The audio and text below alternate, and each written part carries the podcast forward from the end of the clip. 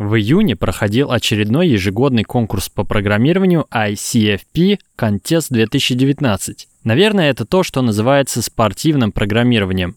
Есть задача и 72 часа на ее решение. Решения могут быть разные. Даны критерии оценки, и кто придумает лучшее, тот и победил.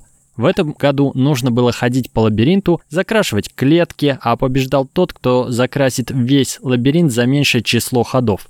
Я не участвовал, но по совпадению автор переходящего твиттера Backend Secret как раз в его неделю принимал участие в ICFP за команду СКБ Контура, и у него получилась достаточно бодрая трансляция происходящего. Еще интереснее было читать их телеграм-канал Контур Тех. Позже, по завершении, вышел обзор от Никиты Прокопова, он же Тонский, известного адепта Кложа, который также очень увлекательно все расписал, ссылку оставлю. Что общего я подметил из обоих источников? Помимо алгоритмов важна инфраструктура. Раньше слышал, что спортивное программирование никак не связано с промышленным. Одно дело писать какие-то сложные задачи на время, а другое дело строить надежные системы для бизнеса. Но по заметкам этих двух команд у меня сложилось иное впечатление. Процитирую Никиту.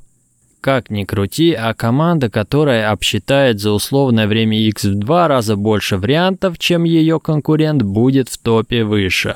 У ребят, например, из Контура была инфраструктура заготовлена, сервера, гоняющие задачи, сбор ответов, дашборд, сравнение. Мы этого, конечно, не знали. У нас в лучшем случае запустил программу на ноуте, в терминал вывалился результат. Пик инфраструктуры.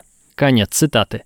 И действительно, в трансляции Контура были дашборды в Графане 24-ядерной машины, вроде даже отдельный человек, отвечающий за фронтенд, за удобные инструменты визуализации и анализа полученных решений. То есть он даже не алгоритмы писал, а условно верстал вебчик на реакте.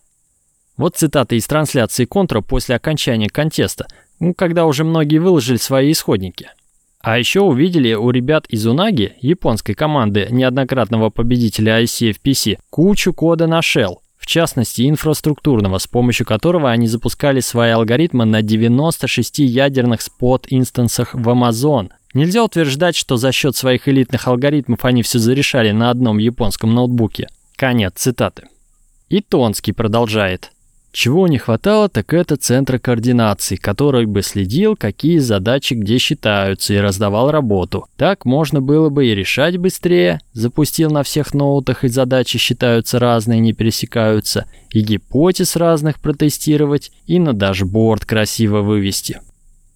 Итого, кросс-функциональная команда, хороший operations, фронтенд, выходит, все это залог успеха не только в промышленном программировании, но и в решении абстрактных алгоритмических задачек на время. Тем временем 18 июля стартовал так называемый мини-AI Cup номер 4 от Mail.ru. Это соревнование по искусственному интеллекту. На самом деле искусственный интеллект тут вроде ни при чем. Общая схема все та же – есть соревновательная задача, набор правил. Участники пишут алгоритм бота, который запускается на серверах организаторов и начисляет заработанные баллы. В данном случае программируем ботов для игры по мотивам Paper.io. Paper.io я сам не играл, впервые о нем услышал даже только сейчас. Но, судя по правилам, это чем-то напомнило детскую игру на клеточной бумаге, где нужно было обводить территории, захватывать территории. И даже чем-то игру Go. Платформа поддерживает множество языков программирования. Из коробки C++ от 11 до 17, C-Sharp, Java, Kotlin, Haskell, Go, Python 2 и 3, PHP 7, Node.js, Elixir, Rust, Scala. И вот, вдохновленный отзывами об ICFP, я решил принять участие в мини-AI Cup – Просто for fun, как говорится, то есть с целью прочувствовать атмосферу, получить некие позитивные эмоции от процесса. У соревнования достаточно живой телеграм-чат, участники обсуждают правила, делятся рецептами, как запускают, как отлаживают. Короче, приятная, комфортная обстановка. С точки зрения алгоритмов я пока действую в лоб, никакого машинного обучения, генетических алгоритмов и тому подобное. Очевидно, на первые места в рейтинге я и не рассчитываю. Думаю, закрепиться где-нибудь в середине. На сайте чемпионата можно посмотреть визуализацию сыгранных матчей. В Твиттере я уже поделился видеофрагментом одной из своих атак, выглядит забавно. Главный минус всего этого мероприятия – отнимает кучу времени.